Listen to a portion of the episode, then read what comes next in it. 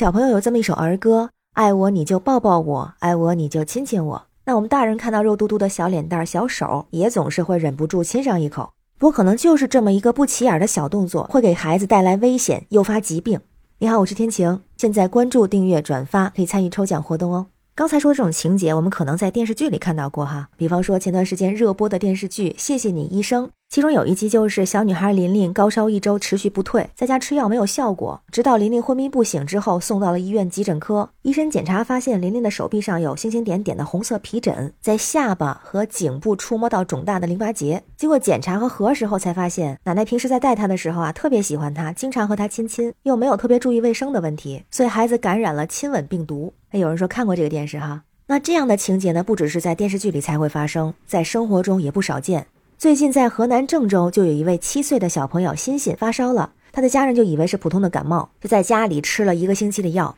但是呢，高烧一直反反复复，就是不见好转，没办法就去医院检查，结果发现孩子身体内的 EB 病毒抗体抗原比较高，也就是得了俗称的亲吻病。在这个新闻中呢，也有医生的一些建议，医生就表示，新生儿免疫力和抗病力低下，如果是成人携带病毒，就很可能通过口唇的亲密接触，把这个病菌传染给宝宝。所以亲属最好不要亲吻没有满月的宝宝，生病的时候尤其不要亲吻宝宝。同时还要学会拒绝亲朋好友和新生儿特别亲密的接触，还要控制探视的人数。医生还提到了，如果亲属出现上呼吸道感染的时候，和宝宝接触要戴口罩。而且如果成人肠胃不好的时候，也要避免给宝宝喂奶，或者在喂饭之前自己先尝味道或者试凉热。还有就是宝宝的餐具最好是单独清洗。那看了这个消息之后呢，有很多网友就说啊，这个病还真的是得引起注意，大人啊不能随便的亲吻小孩儿。还有人说自己家孩子在很小的时候，三岁的时候就得过这种病，高烧两周都不退，都吓坏了。一开始查不出什么原因，直到是发现嘴里有个小泡，才知道是得了这个病。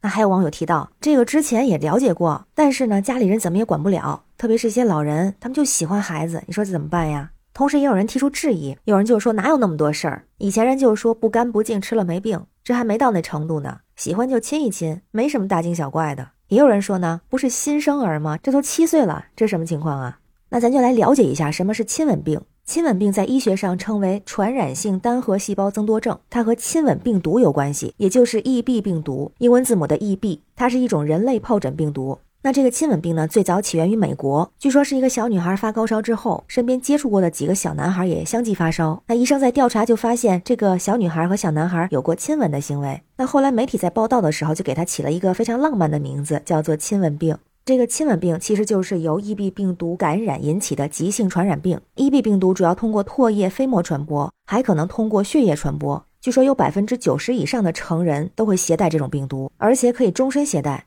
但是呢，因为成人的免疫力比较强，所以绝大多数都处于潜伏的状态，没有明显的不舒服，也不容易被察觉。但是携带 EB 病毒的大人对孩子们来说可是有危险。那根据了解呢，在咱们国家三到五岁儿童的 EB 病毒感染率高达百分之九十以上，其中四到六岁是高峰期。所以不只是针对新生儿的问题，在其他这些年龄段的孩子也会出现亲吻病的情况。那亲吻病呢，是一年四季都会发病，秋季和冬季非常多见。发病的症状和流感很像，所以常常被认为是感冒。感染之后的主要症状就是发热、咽炎、扁桃体炎、颈部淋巴结肿大，有的孩子还会出现皮疹、眼睛水肿、肝脾肿大等症状。那大多数的孩子其实症状是非常轻的，但是呢，之前也有慢性 EB 病毒感染需要造血干细胞移植才能治愈的这样的报道，甚至还有新生儿被成人亲吻后感染 EB 病毒死亡的报道。但是医生也说呢，这种也不必过于的恐慌，因为它是一种自限性的疾病，就是说这个患者通过自身的调节或者是自身免疫力就可以得到治愈或者改善的这种情况。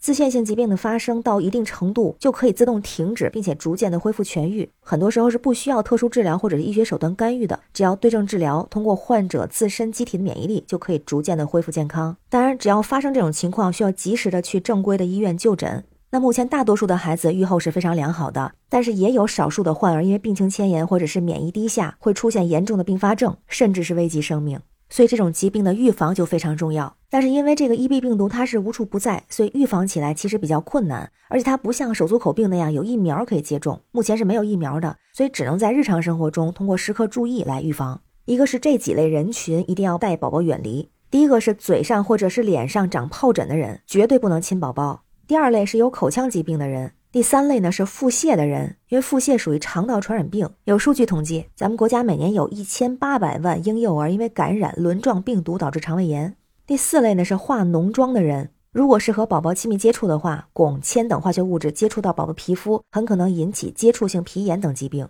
之前在美国就报道过，婴儿因为和妈妈脸贴脸，误舔食了妈妈脸上的粉脂，发生铅中毒的病例。第五类就是感染幽门螺旋杆菌的人。这种病菌的感染性特别的强，一人感染全家遭殃，所以亲吻、共用餐具、不洗手吃东西都可能会感染，尤其是孩子。这个感染就可能影响孩子的消化吸收，导致生长发育落后，甚至还会引发慢性胃炎等疾病。第六类就是感冒的人，那如果是家中看护的人感冒，最好是和宝宝接触的时候戴上口罩。那在户外如果遇到感冒的人，赶紧远离。专家也提醒咱们呢，这个预防亲吻病最简单有效的办法就是不要随便的亲孩子，特别不要嘴对嘴的亲。也不要亲三角区，还有不要亲手，因为很多宝宝爱吃手嘛。再有呢，有的家长喜欢帮孩子去吹饭、吹菜，把它吹凉了。还有就是会把饭菜含在嘴里来试温度。就以前家里头还会有，就家长把饭嚼烂了、嚼碎了再给到孩子的，这种都是非常危险的。还有就是大人的餐具和小孩的餐具要分开，同时也可以培养孩子独立吃饭的能力。那还有呢，如果是家长自己感冒或者有口腔疾病的时候，也不要去亲吻孩子。那当然，有人就说了，那我自己可能能控制哈，但是其他人我管不了怎么办呀？有时人家还偷偷的亲，这个我有一个朋友，他是这么做的。主要是两个，一个呢叫先下口为强，当然这个不是说他自个儿先亲他宝宝一口啊，而是他自己会当着亲戚朋友的面儿，用和宝宝交流的方式让大家知道自己是不希望任何人亲吻宝宝的。他就会在逗孩子的时候就说：“你是不是以为妈妈要亲你呀？放心，不亲你，因为医生阿姨说了不能亲亲。”然后边说边哄孩子玩，这样大家都知道了哦，连自己妈妈都不亲，那其他人也不能。那还有呢，他就找了一些盟友，除了自己老公之外，还会拉上自己的父母，也就是孩子姥姥姥爷，或者呢跟公公婆婆来沟通，这样大家采取比较一致的行动。那不管是亲戚朋友来，还是去到别人家，也都不让人家亲。当然，也有人说我这朋友做法太过了。其实这事儿没有那么严重，只要大人在带孩子的时候注意卫生，不亲嘴、不亲手、不亲三角区就可以了。我觉得他的做法我是可以理解，毕竟是为孩子的健康来考虑，防患于未然吧。那关于亲吻病这个事儿，不知道您怎么看呢？欢迎在评论区留言，我们一起聊。我是天晴，这里是雨过天晴，感谢您的关注、订阅、点赞和分享，非常感谢您的支持，让我们每天健康，每天好心情，拜拜。